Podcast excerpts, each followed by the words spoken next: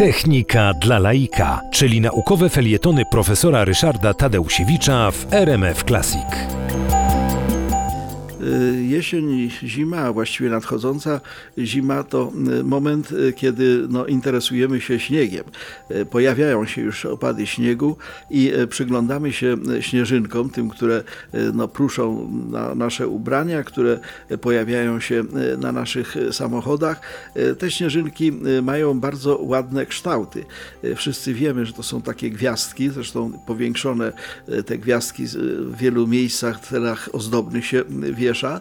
Natomiast malutkie gwiazdeczki, y, takie y, właśnie śnieżne, y, no, są bardzo regularne, a jednocześnie niepowtarzalne. To znaczy, po pierwsze, są, mają taką sześciokątną symetrię, bardzo piękną, ale jednocześnie no, podobno nie ma dwóch gwiazdek dokładnie identycznych, takich samych.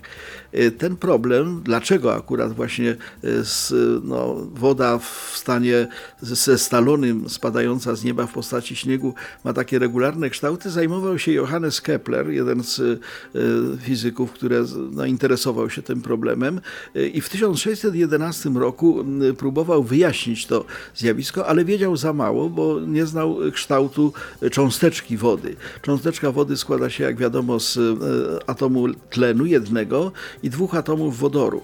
Pomiędzy tymi atomami jest kąt 102 stopnie, w wyniku czego te cząsteczki wody zestalając się, czyli przechodząc ze stanu y, płynnego albo, albo, albo bezpośrednio z pary w lód, y, kształtują właśnie takie sześciokątne y, jądra, takie sześciokątne zawiązki kryształu. A potem z kolei na tych rogach, tych, tych sześciu narożnikach tego sześciokątnego jąderka zaczynają narastać takie dendryty, które no, powstają na wszelkich nierównościach i wobec tego tam dobudowują się kolejne cząsteczki wody, tworząc właśnie ramiona tej, tej gwiazdki y, śnieżnej.